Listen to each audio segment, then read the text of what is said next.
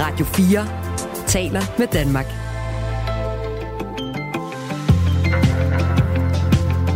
Velkommen til Radio 4 morgen. Senere denne uge skal epidemiudvalget i Folketinget mødes med indrigs- og sundhedsminister Sofie Løde med mulighed for at stille spørgsmål, og det hedder en teknisk høring. Men der er også nogle gode spørgsmål, der relaterer sig til et møde, der blev aflyst i sidste uge. Sundhedsstyrelsen skulle have mødtes med en nystiftet forening for mennesker, der blev syge efter deres coronavaccine, men det blev aflyst. Hvad politikerne siger til det, vil vi finde ud af om få minutter. Øh, vi har i hvert fald to af epidemiudvalgets medlemmer med. Klokken er 6 minutter over syv, og ja, luft lige nogle af de andre overskrifter, Claus. Ja, en af dem, det er Christiania. Vi har øh, talt tidligere på morgen med Hulda Mader, som er øh, talsmand for pressegruppen på Christiania. Og vi taler også øh, her kvart over syv med øh, en journalist for BT, fordi skyderiet natten til søndag på Christiania, hvor en 30-år bliver dræbt af fire andre så det handler måske slet ikke om, øh, om Pusher Street. Måske er det noget helt andet. Øh, det bliver vi klogere på lige om lidt. Og jeg ved, at øh, vi også har landet en øh, aftale med øh, Socialdemokratiets øh, retsordfører, Bjørn Brandenborg, men øh, det er senere på morgenen. Altså med udsigten til, at Pusher Street nu faktisk med bred opbakning også fra christianitterne kan lukkes ned. US Open banker på. Karoline Wozniacki er klar til næste store udfordring. Den lille sportshistorie kommer vi også omkring i den her time mellem 7 og 8. Og så er der et uhyre på spil i en sø, der hedder Loch Ness. Der er hundredvis af mennesker, der leder efter det. De har ikke fundet det endnu, men det er stadigvæk en fed historie. Så bare De finder den aldrig. Jeg tror ikke på det. De finder den ikke. Spoiler alert. Claus Andersen og Kasper Harbo er din morgenværter. Godmorgen. Godmorgen. Radio 4 taler med Danmark. En nystiftet patientforening ved navn Foreningen for bivirkningsramte COVID-19-vaccination skulle egentlig mødes med Sundhedsstyrelsen i sidste uge, sådan for første gang. Men det møde det blev aflyst dagen inden det skulle finde sted, til stor frustration for bestyrelsen i den her nystiftede forening, som altså rummer mennesker, der på forskellige måder har måttet slås med sygdom, der er opstået på samme tidspunkt, som de fik deres øh, vaccinationer mod covid-19. Patienterne de efterlyser en mere samlet behandling af dem, og også at der bliver fuldt bedre op på deres sygdomshistorik. Aflysningen af mødet frustrerer formand Annette Friedrichsen, og hun sætter sin lid til politikerne nu, hvor Sundhedsstyrelsen åbenbart ikke har overskud til at mødes med dem. Jeg håber, at, øh, at politikerne synes, at det her er lige så vigtigt, som vi gør. Altså, lige nu der er de faktisk øh, de eneste, der kan hjælpe os. Altså, jeg synes, at altså, vi, vi har sat vores lid til politikerne, og nu håber de vil kæmpe for patienternes liv, fordi sundhedsmyndighederne, de er jo fuldstændig svigtet. På onsdag mødes politikerne i epidemiudvalget med sundhedsminister Sofie Løde til den her høring, der både handler om sygdommen covid-19 og bivirkninger fra vaccinen. Vi har ragt ud til flere medlemmer af epidemiudvalget. Øhm, hos Socialdemokraterne er øh, blandt andet Flemming Møller Mortensen, sundhedsordføreren i epidemiudvalget. Han øh, afslog at være med. Det gør han hver gang, han bliver inviteret til at tale om coronarelaterede problemstillinger i Radio 4, men vi skal jo spørge. To andre vil dog gerne være med. Det er Per Larsen fra Konservativ og Peter Velblund fra Enhedslisten. Godmorgen til jer begge to. Godmorgen. Tak for det. Øhm, vi starter med dig, Peter Velblund fra Enhedslisten. Hvad siger du til historien her? Jamen, jeg må sige, det undrer mig noget, at, øh, at Sundhedsstyrelsen øh, først accepterer at, at mødes, og så efterfølgende øh, aflyser et møde. Altså, jeg synes jo, det er helt relevant, at man øh, tager et møde med, med dem, der har været, øh, der har oplevet vaccineskader, øh, og kan høre på deres erfaringer i forhold til det øh, setup, der er i dag, til hvordan man hjælper dem, øh, og, og, og, og også høre på både på de erfaringer, de har, og hvad det er, de efterlyser. Øh, og jeg synes jo netop de erfaringer, der har været fra tidligere, hvor man ligesom forsøger øh, at negligere en problemstilling og ikke øh, anerkende den, øh, det, det har vi bare set, at det har ikke, øh, altså det har store negative konsekvenser. Øh, så jeg synes for det første vil jeg gerne høre begrundelsen for, øh, hvorfor man afviser at mødes med dem, og om det så er fordi, man mødes med dem i et andet regi. Øh, og så vil jeg selvfølgelig også høre efter, hvordan det fungerer nu med det setup, der er i forhold til, til mennesker, der, der oplever vaccineskader, ligesom jeg også gerne vil høre, hvordan det er i forhold til de øh, mennesker, der har langtidsskader efter, efter, hvad hedder det, efter at have haft covid-19. Fordi det er jo fuldstændig afgørende, at vi, at vi også hjælper de mennesker, og at vi også får set, hvor er det, vi kan, vi kan konstatere, at her er der nogle, øh, nogle systematiske skader øh, efter vacciner og efter langvarig øh, covid-19, øh, og, og at vi så også sikrer, at de får den specialiserede hjælp, de så har behov for. Vi kan da godt øh, bringe begrundelsen for at aflyse mødet, fordi hos Sundhedsstyrelsen, der øh, vurderer man, at de ting, som var på dagsordenen, handlede om noget større end bare behandling af syge mennesker. Øh, Sundhedsstyrelsen har for eksempel ikke noget at gøre med udrulning af strategi, altså udrulning af vacciner, hvem der skal vaccineres osv. osv. Det, der så er problemet med den begrundelse, er, at det var Sundhedsstyrelsen selv, der lavede dagsordenen. Altså Annette Friedrichsen og hendes forening for bivirkningsramte havde slet ikke nogen planer om, at det skulle handle om den slags ting, siger hun. Jeg var uforstående over for, hvorfor de ønsker at udvide dagsordenen. Den var jo aftalt. De har jo, de har jo sat dagsordenen. Og de emner, de mente, vi skulle tale om, har jo ikke rigtig noget med patientforeningen eller dens formål at gøre. Altså, vores formål i foreningen er at virke for anerkendelse, udredning og behandling af bivirkninger efter vaccination mod covid-19. Per Larsen, vi har også tidligere talt med dig, når det har handlet om det her øh, ønske om en mere målrettet form for indsats. For eksempel, at man kunne tage de her syge mennesker ind i de såkaldte senfølgecentre, så de også bliver en del af den corona-behandling. Øh, altså, hvad har du egentlig gjort, siden vi talte om det sidst, for at øh, hæve den stemme? Jamen, øh, det kan godt være, at vi har været for passive, det skal jeg ikke kunne sige, men jeg har det jo bare sådan helt grundlæggende, at når man har en gruppe patienter, uanset øh, faktisk hvad de fejler, så skal man jo sørge for at give dem den absolut bedste behandling. Og øh, vi har jo øh, udredningsret i det her land, og vi har behandlingsgaranti, og vi har sådan set en masse øh, i værk i forhold til at sikre, at patienterne de får den rigtige behandling. Men lige nøjagtigt på det område her, der må man bare sige, der virker det som om, der er et hul, og, og at man jo på en eller anden måde ikke rigtig anerkender, at her har vi altså en, en gruppe patienter, som helt klart fejler noget. Det ved vi, øh, at, at det er indiskutabelt. Enten øh, det er på grund af øh, covid-smitte, eller det er på grund af vacciner. Og de skal selvfølgelig have den, øh, den optimale og bedste behandling, sådan så de kan øh, få øh, et, et værdigt og et ordentligt liv igen, og de kan blive øh, helbredt øh, så godt, som det nu kan lade sig gøre. Og det har man jo gjort blandt andet i Tyskland ved at, øh, ved at centralisere mere og, og ved at gøre mere, og derfor vil vi også spørge ind til på mødet øh, på onsdag, øh, hvad det er for nogle forskelle, der er i forhold til den tyske model øh, sammenlignet med det, man gør i Danmark hvor man jo bruger en masse ressourcer, men patienterne øh, cykler bare rundt i systemet og går givetvis rigtig meget til egen læge og bliver så måske sendt øh, rundt til nogle laboratorier og sådan noget. Altså, jeg kunne godt ønske mig, at man havde lavet øh, noget, som, øh, ja, så man virkelig tog det alvorligt og sikrede, at de her patienter de fik den optimale behandling.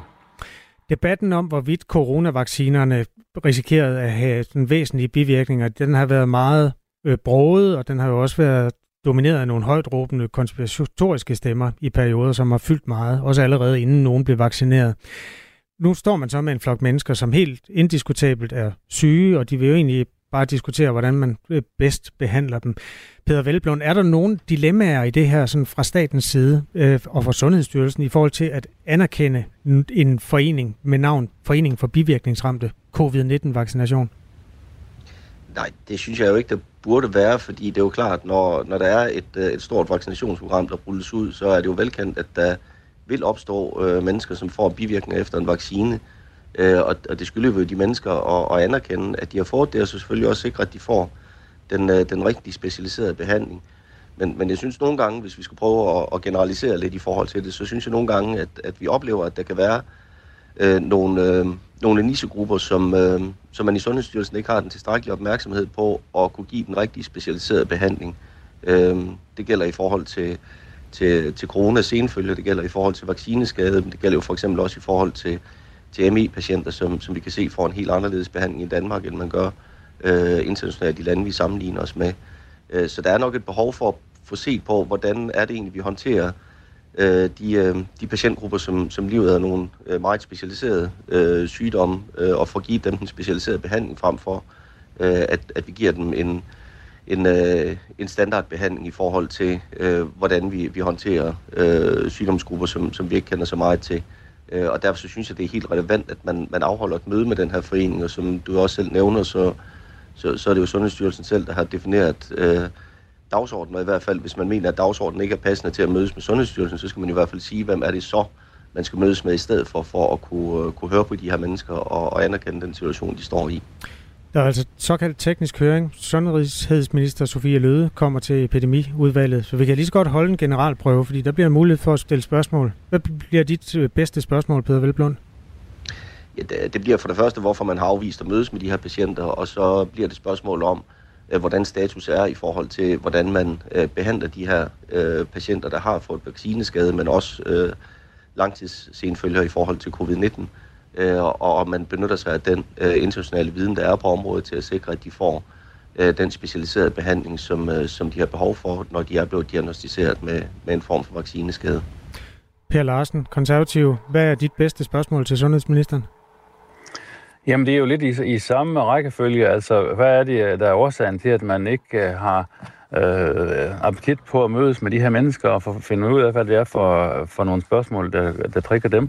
Og så i, i det hele taget det her med, hvorfor man ikke organiserer det, uh, sådan så, at man er sikker på, at man bruger de kompetencer, der er i Danmark, og samler det, og samler den erfaring, der er for de uh, vaccineskader og de uh, covid-skader, der jo bliver opsamlet rundt omkring, sådan så at man får den ekspertise samlet, og man så på den måde så kan hjælpe patienterne så godt som overhovedet muligt. Det er altså et møde, der finder sted onsdag. Øh, tak skal I have begge to.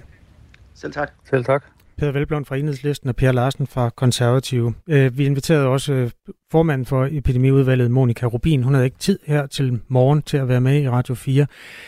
Øh, og selvfølgelig, nu taler vi meget om Sundhedsstyrelsen og det møde, som ikke fandt sted. Øh, Sundhedsstyrelsen er selvfølgelig også gennem sin pressetjeneste blevet inviteret i Radio 4 morgen, men afslog den invitation.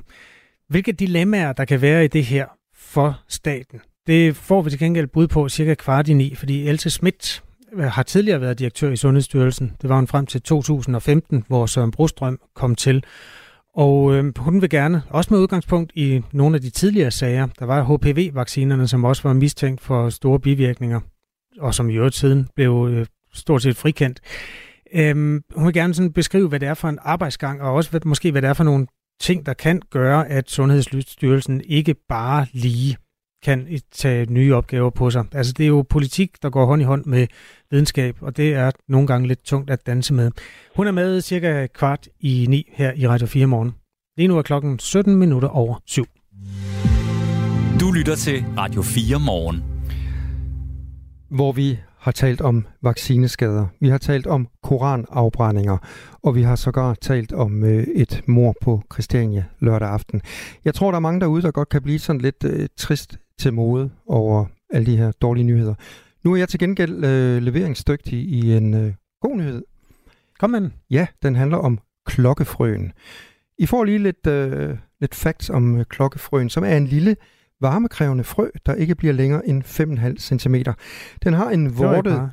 Nej, det er en lille fætter. Mm. Den har en vortet, tusseragtig hud med øjne, der sidder højt op på hovedet. Oversiden er brun med sorte pletter. Det bedste kendetegn er den blåsorte underside med orange, røde eller gule pletter. Mønstret på klokkefrøen, den er helt unik fra frø til frø, ligesom fingeraftrykket på et menneske. Hvorfor taler jeg nu om... Ja, hvad er den gode nyhed? Klokkefrøen.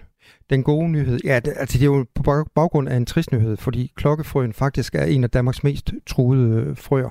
Den gode nyhed er, at Sønderborg Kommune rent faktisk nu vil gøre noget ved det, eller de har gjort noget ved det. De har sat 100 bittesmå klokkefrøer ud i Kær Vestermark, som er et øh, naturområde nord for, nord for Sønderborg.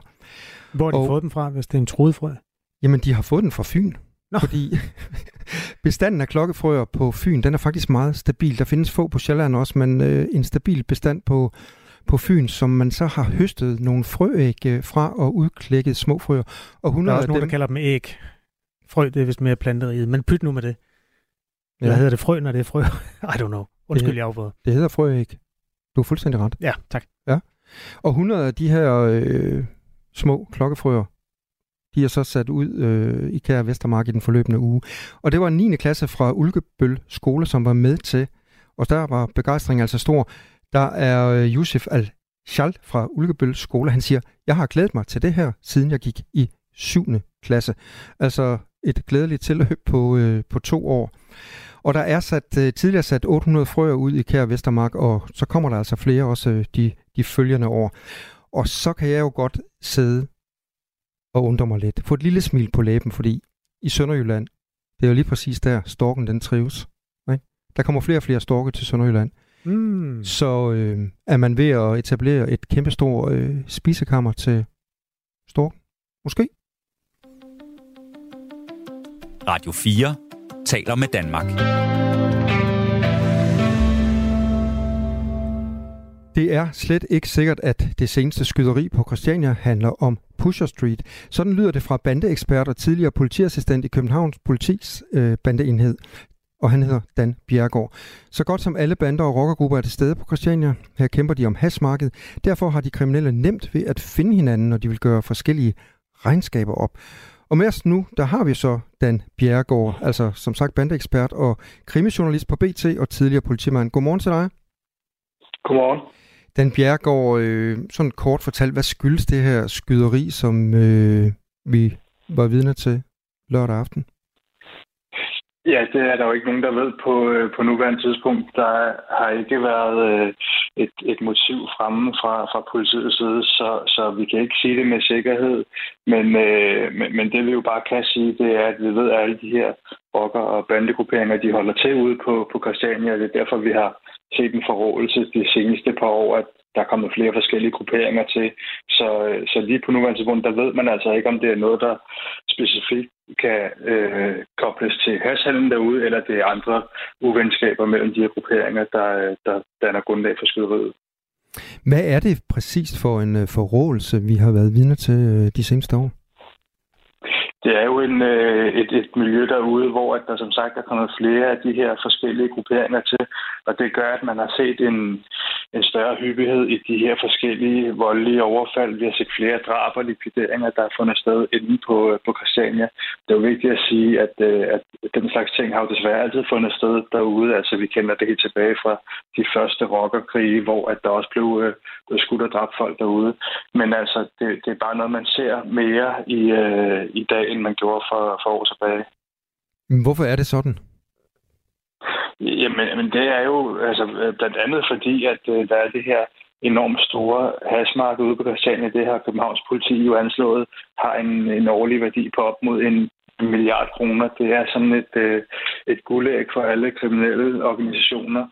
Og øh, jo flere der er til stede og, øh, for at kæmpe om, om de kunder og det marked, jamen det, det giver selvfølgelig nogle, nogle spændinger. Og, øh, og det er jo altså sådan noget, man, øh, man løser med, med vold i de miljøer.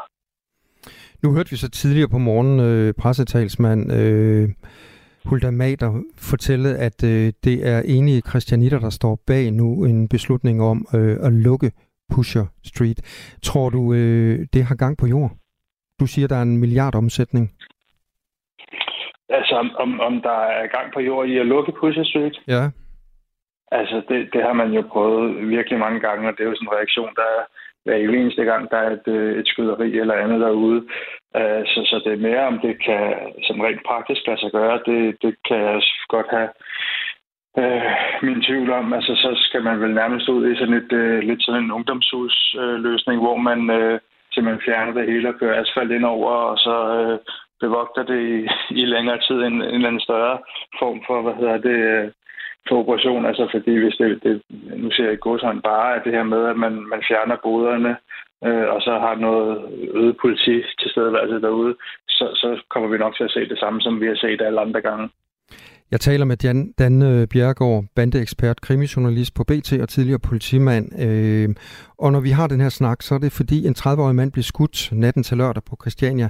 Manden havde ifølge BT's oplysninger tilknytning til rocker miljøet, nærmere bestemt Hells Angels. To maskerede gerningsmænd skød ham på stjerneskibet, der ligger i Pusher Street. Fire andre blev såret under skyderiet, her er en alvorligt.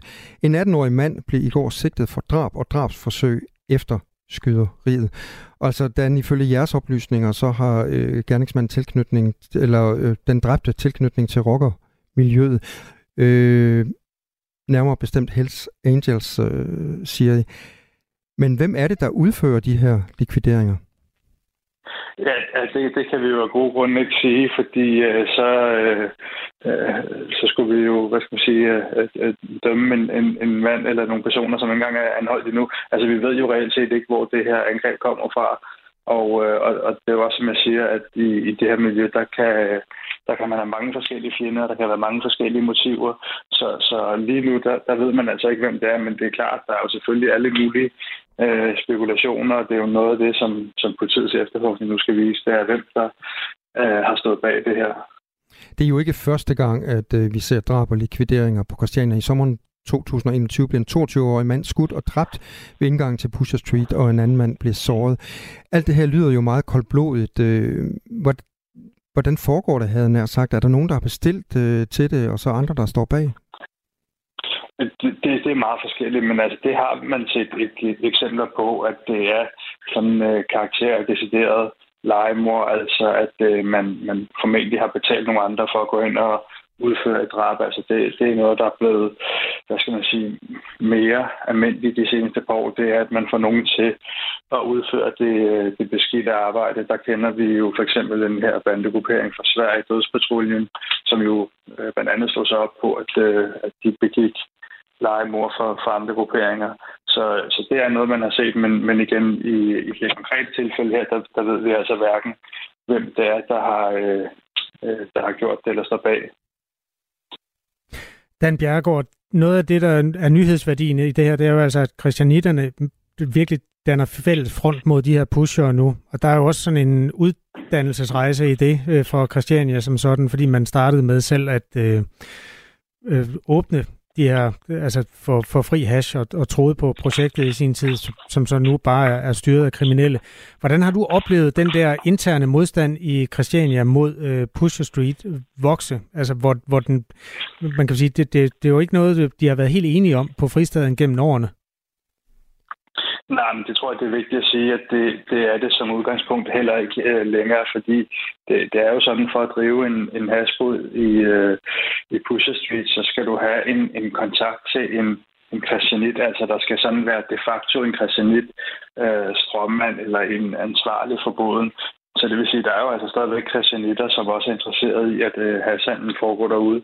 Så på den måde kan man måske dele Christiania op i, i to grupper, altså en, øh, en, en, en formentlig en større gruppe, der nu ønsker øh, Pusher Street lukket, men, men altså, der er stadigvæk kræfter derude, der, der selvfølgelig stadig har en, øh, en central position i det her øh, hashandel derude. Så, så, så at sige, at det er sådan et, et fuldstændig samlet Christiania, der står bag, det, det, det tror jeg ikke, det er. Men, men det er rigtigt, at der er en, en stor mm. gruppering, mm. eller en stor øh, andel af dem nu, som er blevet så trætte af, at, at de gerne vil have det lukket. Og det er jo så et spørgsmål, om det er et problem, der er blevet for stort, fordi, som du selv siger, jamen, øh, det er jo noget, der har fået lov at vokse derude i, i virkelig, virkelig mange år, uden at man sådan har gjort det, eller har ønsket politiets tilstedeværelse, og, og, og nu er det altså så bare eskaleret i en, i en retning, som, øh, som ingen har lyst til. Det var ikke helt det, Hulda Mater, som er en af talspersonerne, hun sagde. Altså, der, der øh, vasker man meget hænder i forhold til den øh, hashhandel, der finder sted nu. Vil det sige, at man også kan regne med, at det skal slå lidt revner internt i Christiania i forhold til, øh, at der stadig er nogle mennesker, der tjener penge på det her? Altså, det, det er i hvert fald øh, altså sådan, det, det landet ligger. Det er, ja, det er altså kriminelle øh, eller rock- og bandefolk, der i en stor del er knyttet øh, hashandlen derude. Men altså, det, det er jo det, der har været sådan hvad skal man sige, den, den centrale opskrift derude, det er jo, at du og jeg kan jo ikke gå ud på Christiania og så banke en, øh, øh nogle brædder op og en præsending og så åbne en, en hasbåd, vel? Altså, øh, fordi så vil det der jo have været et, et endnu vildere marked. Altså, det er, fordi man skal have en tilknytning til Christiania for at få lov til at sælge derude. Øh, og, og, og det vil sige, at de her boder, der er ja, det, de kalder en, en, en Christianit, som, øh, som fungerer som en instrument. Så, så det er bare for at sige, at der må, der må være nogen derude, der stadigvæk er interesseret i at, at have sådan fortsætter. Så det, at du siger, at der er revner i øh, enigheden øh, blandt kristianitterne, betyder det i virkeligheden, at vi har tabt kampen mod, øh, mod banderne så? Nej, det, det, det, det tror jeg ikke, man kan, man kan sige på den måde, fordi altså, banderne er der jo uanset hvad, og nu er det bare Christiania, de er, og de har et, øh, et, øh, et, et stort marked. Det, det skal de nok finde noget andet at gøre på, hvis, der er, hvis ikke øh, Christiania længere er der. Men, men altså, det er jo også vigtigt at sige, at, øh, at der jo selvfølgelig er meget positivt i, at, øh, at Christiania nu endnu en gang forsøger at, øh, at, at stå hårdt mod, mod banderne derude. Det, det er bare for at sige, at sådan, det, det er ikke et problem, der sådan er lige til at løse, og det er også nogle, nogle interne stridigheder, der er derude, som, som selvfølgelig er med, medvirket til problemet.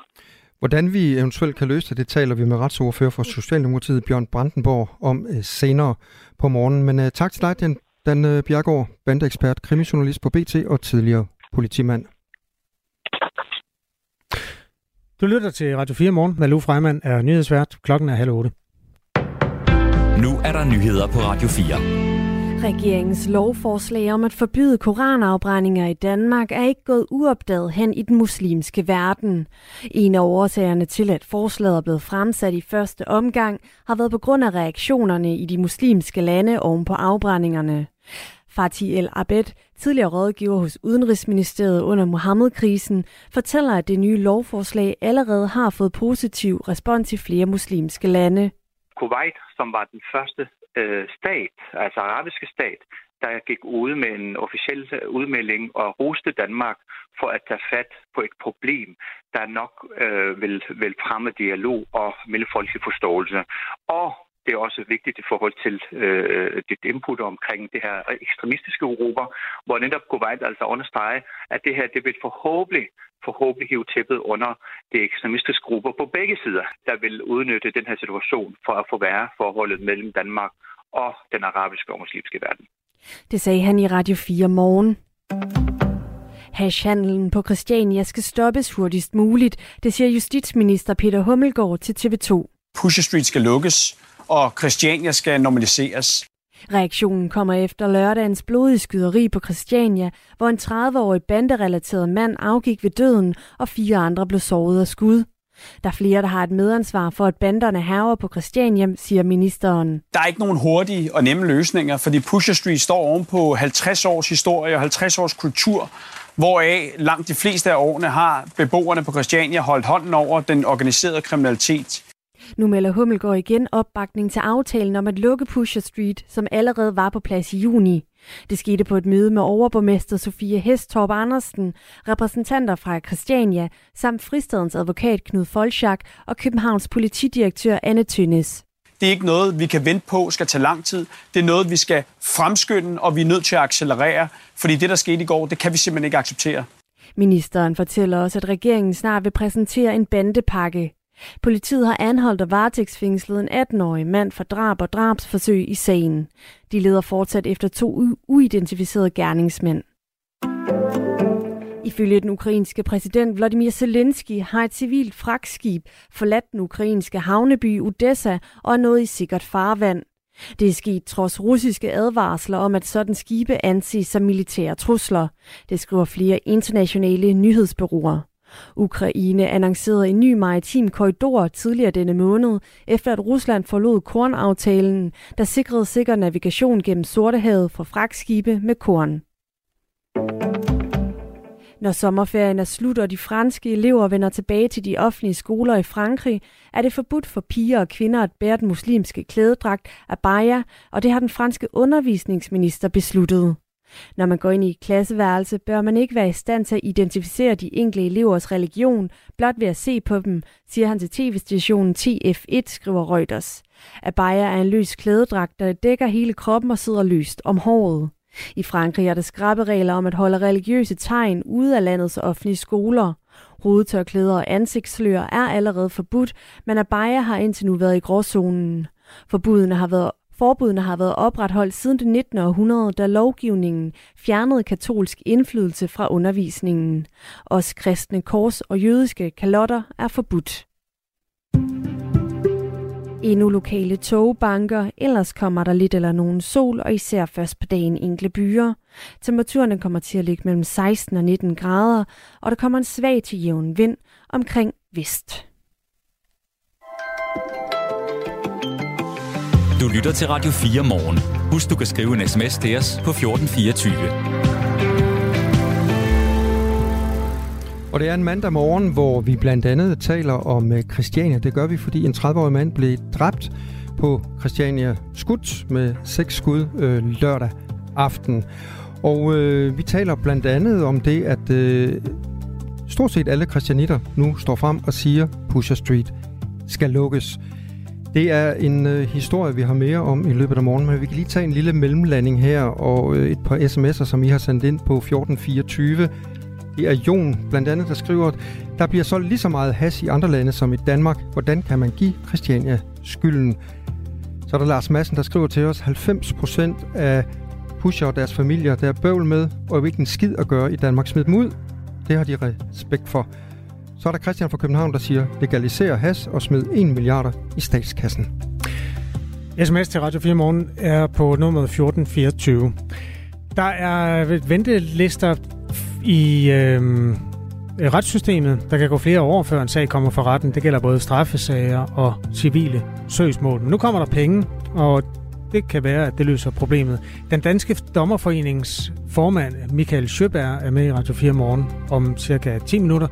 Så kan vi spørge, hvordan han øh, vil bruge de 1,8 milliarder kroner, eller hvordan han foreslår, at de skal bruges i hvert fald, øh, de 1,8 milliarder, som øh, ligger i et finanslovsudspil. Altså det er over fire år, som skal medbringe til at, at ned, medvirke til at nedbringe de her lange ventetider, prøver jeg at sige. Og så er der Loch Ness-uhyret i øvrigt. Den går vi på jagt efter om cirka 20 minutter. Claus Andersen og Kasper Arbo. Ja, godmorgen. Godmorgen. Radio 4 taler med Danmark. Og så skal det da handle om tennis, for efter en pause på tre år, så er Karoline Wozniacki endelig tilbage på den store internationale tennisscene. En scene, hun øh, tidligere har domineret ved at være nummer et på verdensranglisten. Comebacket er gået som det er. En sejr, to nederlag, fordelt over to øh, WTA-turneringer i henholdsvis Montreal og Cincinnati. Nu banker den helt store udfordring på. Hun skal deltage i turneringen US Open, og det er rent faktisk en turnering, hvor hun tidligere har været i finalen.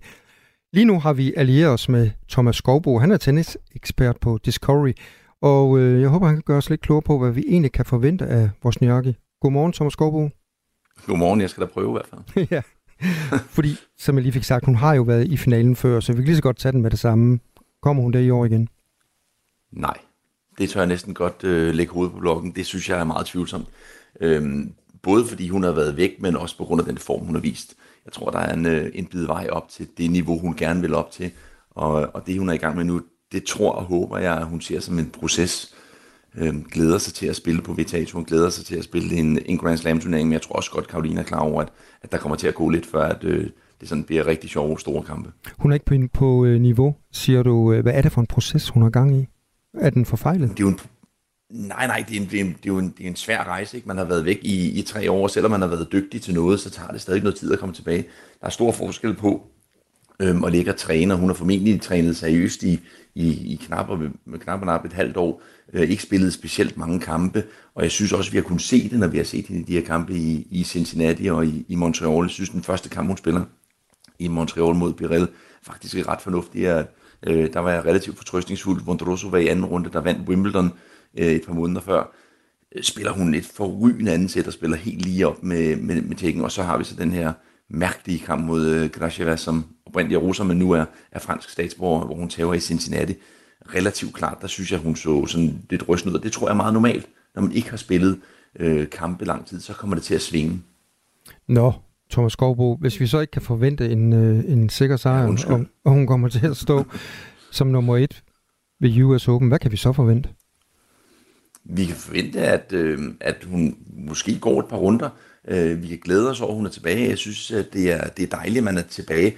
Og selvfølgelig gerne vil være med og konkurrere med, med de allerbedste. Men, men jeg fornemmer klart, at hun er tilbage. Både fordi hun tror, hun kan det, men også fordi hun har savnet tennis, og hun Øh, et eller andet sted har, har, har fundet en ro i sit liv. Hun er, hun er gift, og hun har to børn, og, og alt det fungerer fint, men, men hun har også fundet ud af, at hun føler ikke, hun er, hvad kan vi sige, for gammel til ligesom at gå på fuld pension nu. Hun, er, hun vil gerne lige have lidt mere ud af det her tennisliv, og hun synes, det er fedt.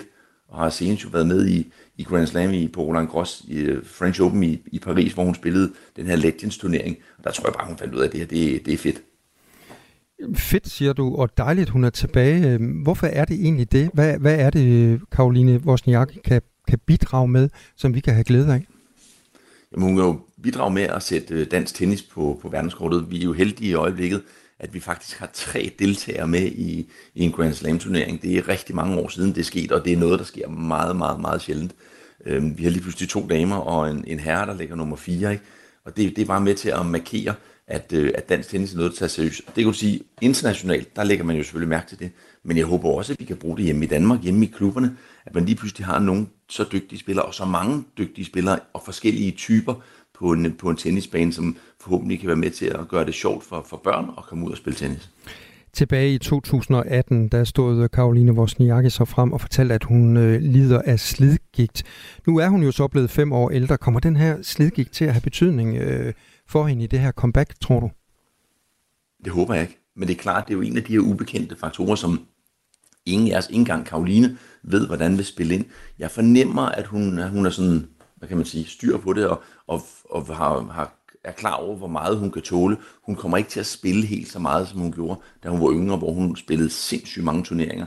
Nu vælger hun nogle få turneringer ud. Vi kan også se, at hun har valgt at spille to turneringer øh, som opvarmningsturneringer, og den sidste kamp, ikke, det var den 15. august i, i Cincinnati. Selvfølgelig havde hun håbet på at få nogle flere turneringskampe ved den turnering, men, men hun passer alligevel så meget på sig selv, at hun ikke ryger videre til den næste turnering og spiller den. Og hun tager de her pauser, trækker vejret, går tilbage og får trænet, går tilbage og får den ro, som hun har brug for, for at den ikke ligesom blusser op igen. Nu har det, som vi har talt om, været sådan et lidt mudret comeback, og det kom jo bag på rigtig mange, også øh, mig og sikkert også dig, at, øh, at hun skulle have et comeback. Hvor meget tror du det her, det også handler om penge?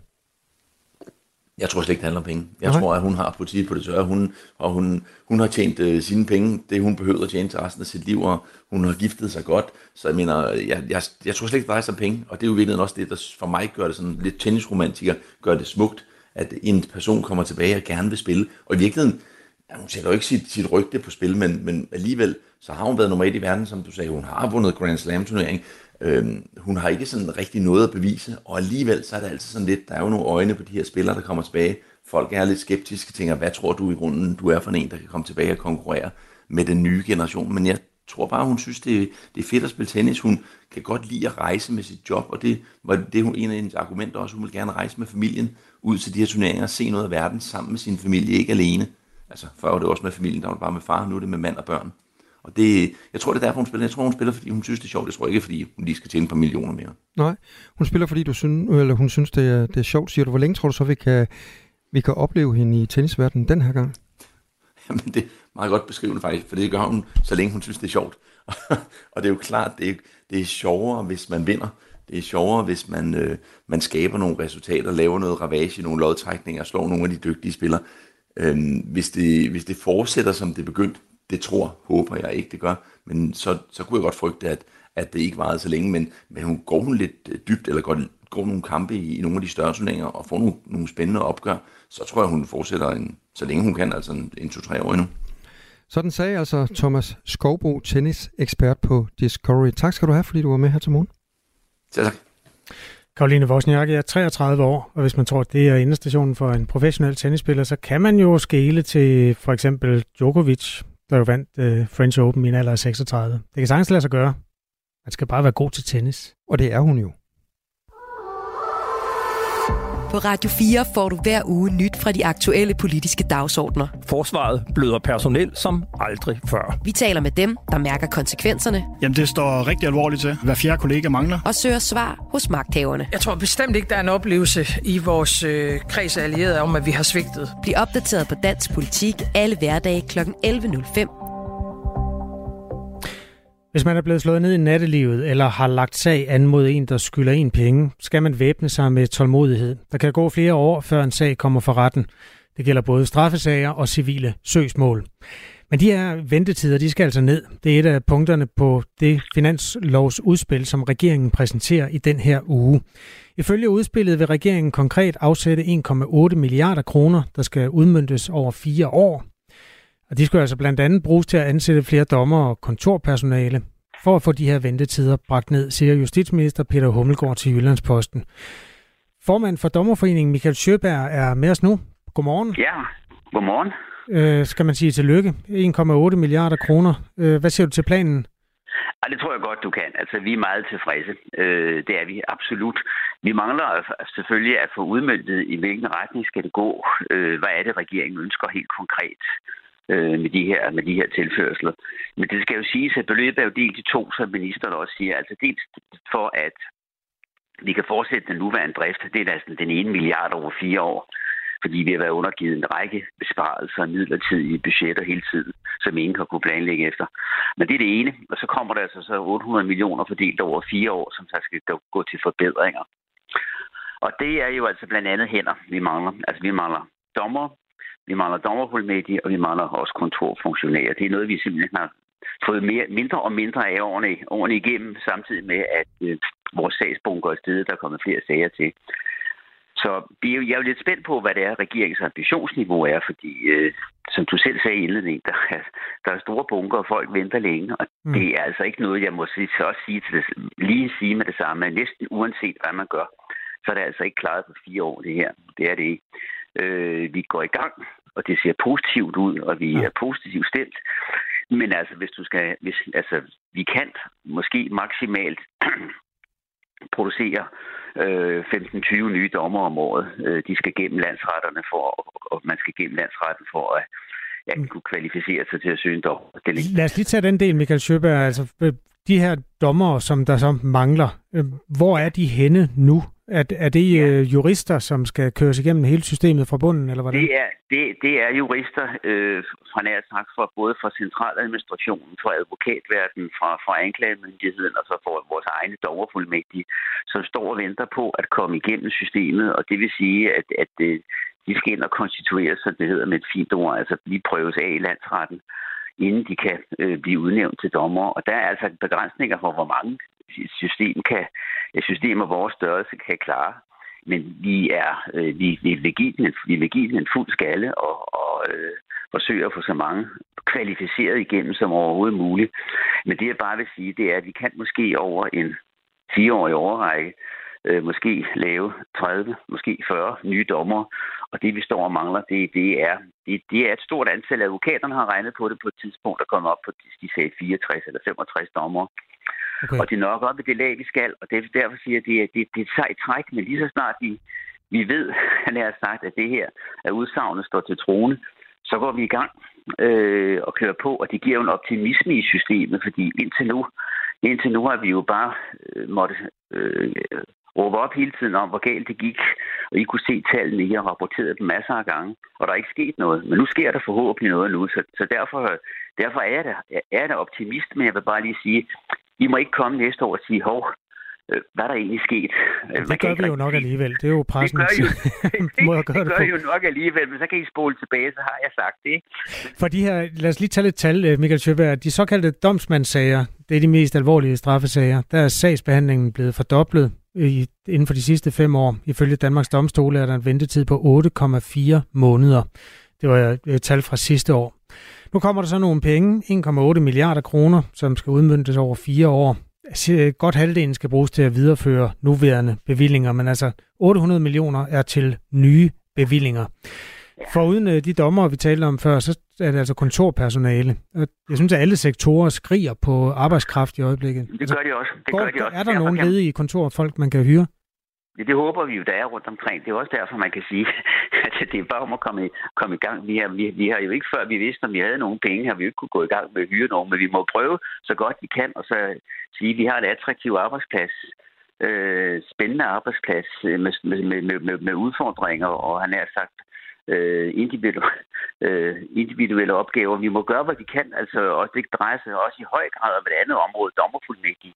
Vi, vi, vi, kæmper jo, vi kæmper jo med andre sektorer for at få fat i, i øh, de unge jurister, men vi må bare forsøge at fortælle, hvor attraktiv en arbejdsplads vi er.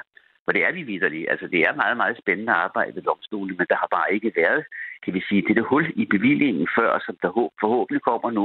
Er det lønnen i de private virksomheder, der trækker dem andre steder hen? Altså fordi den er bedre? Jamen, det bliver også trukket til andre statslige sektorer. Altså, der er andre statslige sektorer, der har været ude før. Også anklagemyndigheden fik penge for et par år siden og ansat en masse. Nævnens hus har ansat masser.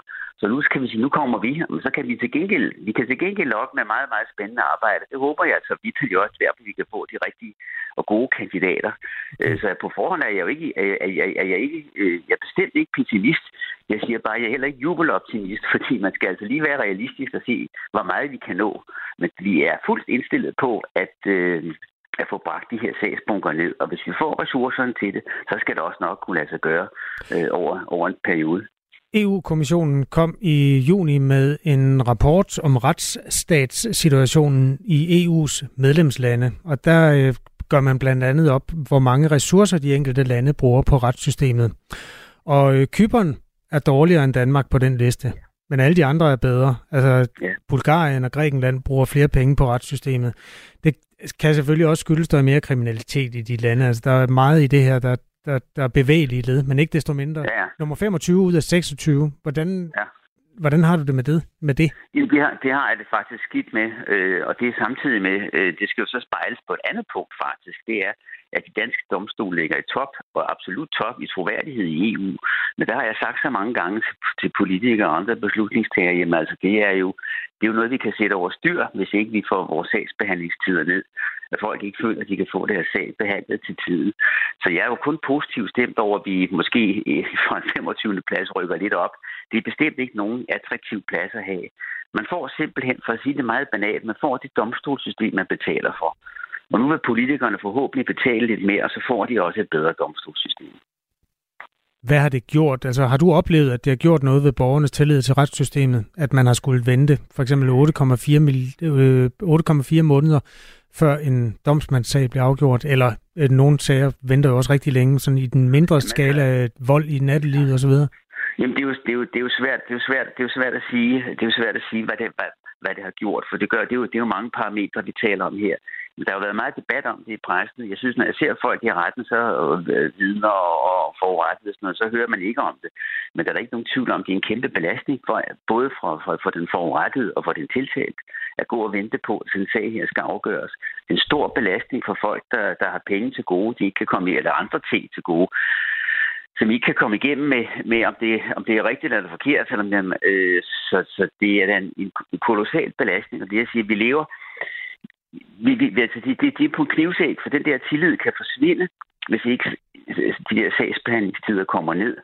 Øh, fordi vi har i forvejen, i, i alle, på alle europæiske parametre, har vi noget af det mest smidige og effektive, og kan man også sige med simple regler i Danmark, selvom man tit tror det modsatte så er det faktisk, det er en af grundene til, at det ikke går helt galt, når det er så småt, det er faktisk, at, at øh, reglerne ikke er så komplicerede, så der er mange hurtige sagsgange, og vi har lavet bruger ny teknik, og hvad ved jeg, hvor vi kan. Det er også noget af det, der skal sættes penge af til, har jeg forstået på ministeren, det er, der skal sættes penge af til, til, øh, til noget bedre teknik. Mm. Øh, så så øh, det, er jo bare, det er jo bare virkeligheden, altså, det er, det er, jo, det er jo positive takter, og jeg håber bare, at, at, øh, at det, det, det altså kan lade sig gøre. Det er jeg fuld af fortrøstning for.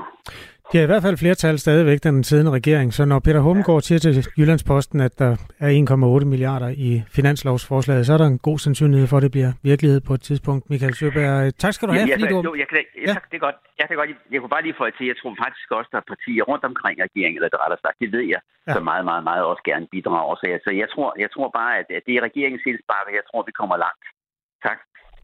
Tak. Også herfra. Ja, og god dag, Michael Sjøberg. Tak skal du Tak, hej du. Hej. Formand for den danske dommerforening, som altså kommenterer på det her, den her fli af regeringens finanslovsudspil, eller Socialdemokraterne, som øh, Peter Hummelgaard har luftet over for Jyllandsposten. Tre minutter i otte er klokken. Det her er Radio 4 morgen. Ja eller nej, måske, eller simpelthen det værre vrøvl. Sådan er ordene faldet gennem årene, når vi har talt om øh, Loch Ness-uhyret i øh, det skotske højland. I weekenden blev der skrevet historie. Den største eftersøgning af det savnomspundne Loch Ness-uhyre løb nemlig af staben. Op mod 100 frivillige var med til at eftersøge Loch Ness-uhyret, og de har alle registreret naturlige og potentielt unaturlige fænomener på Loch Ness-søen fra forskellige udsigtspunkter på, på land. Og samtidig med de her godt 100 mennesker, de rendt rundt og, og, og ledte efter uhyret, så sad 300 mennesker og så en livestream af søen. Så de måske kunne få et lille glimt af det gamle monster. Lars Thomas, du er Danmarks eneste kryptozoolog. Godmorgen. Godmorgen. Som kryptozoolog beskæftiger du dig blandt andet med mytologiske eller uddøde dyr, der antages at eksistere, selvom der rent faktisk ikke findes beviser for deres eksistens. Nu har hundredvis af mennesker så forsøgt at få glemt at Loch ness hen over weekenden. Så kan du svare ganske klart på det her spørgsmål? Findes det Loch ness -uhyre? Altså, nu skal man jo aldrig sige aldrig, som det hedder så smukt, og det er uendelig svært at bevise, at noget ikke eksisterer, men når man tænker på, at historien om Loch Ness-uhyrene har over 1500 år på bagen, og der er lavet ufattelig mange undersøgelser, og ufattelig mange mennesker har filmet og kigget og studeret og gjort ved, uden at finde noget, der øh, overhovedet holder som bevis, så er jeg nok til at sige, at nej, det gør det ikke. Ja, ikke som et dyr i hvert fald. Det eksisterer helt klart som et fænomen og som et begreb, men øh, øh, som et eller andet hidtil ukendt dyr ude i søen, en svaneøjle eller sådan noget i den stil, der nej, glem det. Men som et begreb, siger du, altså hvad er det, der gør, hvad er det folk, de ser, som får dem til at tro, at øh, det er et, øh, et monster, de ser? Jamen altså, historie, historien om Loch Ness er jo meget, meget gammel. Og det vil sige, at folk, der kommer til Loch Ness, de, de, de har hørt om det før. De har hørt historien. Og vi mennesker har det jo meget skidt med ting, vi ikke kan forklare. Vi, vi vil helst have en forklaring på et eller andet, sætte, sætte et ansigt på tingene. Og hvis man så går ved søen, kigger ud over søen, og ser et eller andet, og tænker, hov, hvad pokker var det? Det ligner ikke noget, jeg kender. Det må være Loch ness -uhyret. Øh, så derfor øh, er der tusindvis af mystiske bølger, luftspejlinger, forvrængninger af almindelige dyr set under øh, øh, usædvanlige omstændigheder, som i årenes løb er blevet puttet ind under øh, en hat, hvor der bare står nok næsuhyret på. Øh, at det skulle være en ukendt dyreart, øh, er derimod meget lidt sandsynligt, fordi det er jo ikke bare, det skulle jo i så fald ikke bare være et dyr. Det skulle være en helt bestand af et eller andet dyr, ellers kunne de um- umuligt have overlevet i 1500 år. Øh, og så ville de blive set noget oftere, og så ville man for længst have vidst, hvad det drejede sig om, fordi andre steder i verden kan man jo sagtens finde ud af at finde dyr, som er sjældne og usædvanlige, men fordi de har en, en bestand, øh, så bliver de før, før eller senere, så er der nogen, der får ramt på dem, om man så må sige. Ja, som du selv har været inde på et par gange, så øh, er det jo en meget gammel historie. Monster blev angiveligt, angiveligt set første gang i år 562, men populariteten og omtalen af, af det her monster tog til i 1933, da en skotsk avis øh, fortalte om det. Når historien nu er så gammel, og man har undersøgt den så meget, hvorfor er der så stadig nogen, øh, som tror på det her? Fordi det er en god historie, ganske enkelt. Altså, vi, vi mennesker elsker gode historier. Og så er det også sådan meget... I nyere tid er det jo også sådan, der er rigtig, rigtig, rigtig mange mennesker, der godt kan lide tanken om, at, at videnskaben ikke har styr på det hele. Og der er også nogle af disse mennesker, som godt kan lide at sige, nej, nej, nej, nej, I forstår ingenting. Øh, og det, øh, derfor hænger det ved, den slags myter. Altså ikke bare Loch ness der er jo tilsvarende historier om andre mærkelige væsener hele vejen rundt om i verden, hvor der stadigvæk heller ikke er nogen håndfaste beviser for noget som helst, og folk holder stadigvæk fast i dem.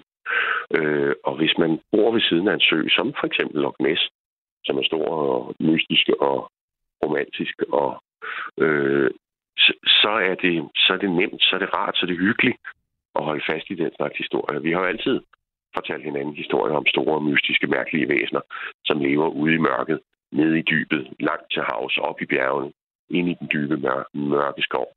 Det, det er sådan et meget menneskeligt træk og, øh, at blive ved med at tro på den slags historier. Og så skal man jo heller ikke. Altså, så har aviser, medier øh, og turistindustrien jo også gjort deres i årens løb for at holde, holde historien ved lige man skal dog så også lige huske på, at det er ikke dem, der har opfundet det. Fordi i 562, der var der trods alt ikke noget, der hed The Scottish Tourist Board. Det der billede, som er det mest ikoniske af Nessie, altså uhyret, det er fra dengang i 30'erne. Og det er, altså det er meget gåde, at det kan overbevise nogen. Det ligner en svane, som dukker op i en oliepøl. Altså, at det skulle være et uhyre, det, det, tror, at det forstår jeg simpelthen ikke. Du ved, hvilket billede jeg taler om, ikke, Lars Thomas? Ja, det er det, der, det, der hedder populært kaldet kirurgens billede fra 1934, hvor man ser sådan en sort hals med et lille hoved op i toppen, der, øh, der stikker op i vandet. Øh, det blev jo taget på et meget, meget tidligt tidspunkt, da øh, Loch Ness for alvor blev, øh, var blevet populær. Ja. Øh, og det er blevet udsat for ufattelige analyser af den ene og den anden slags.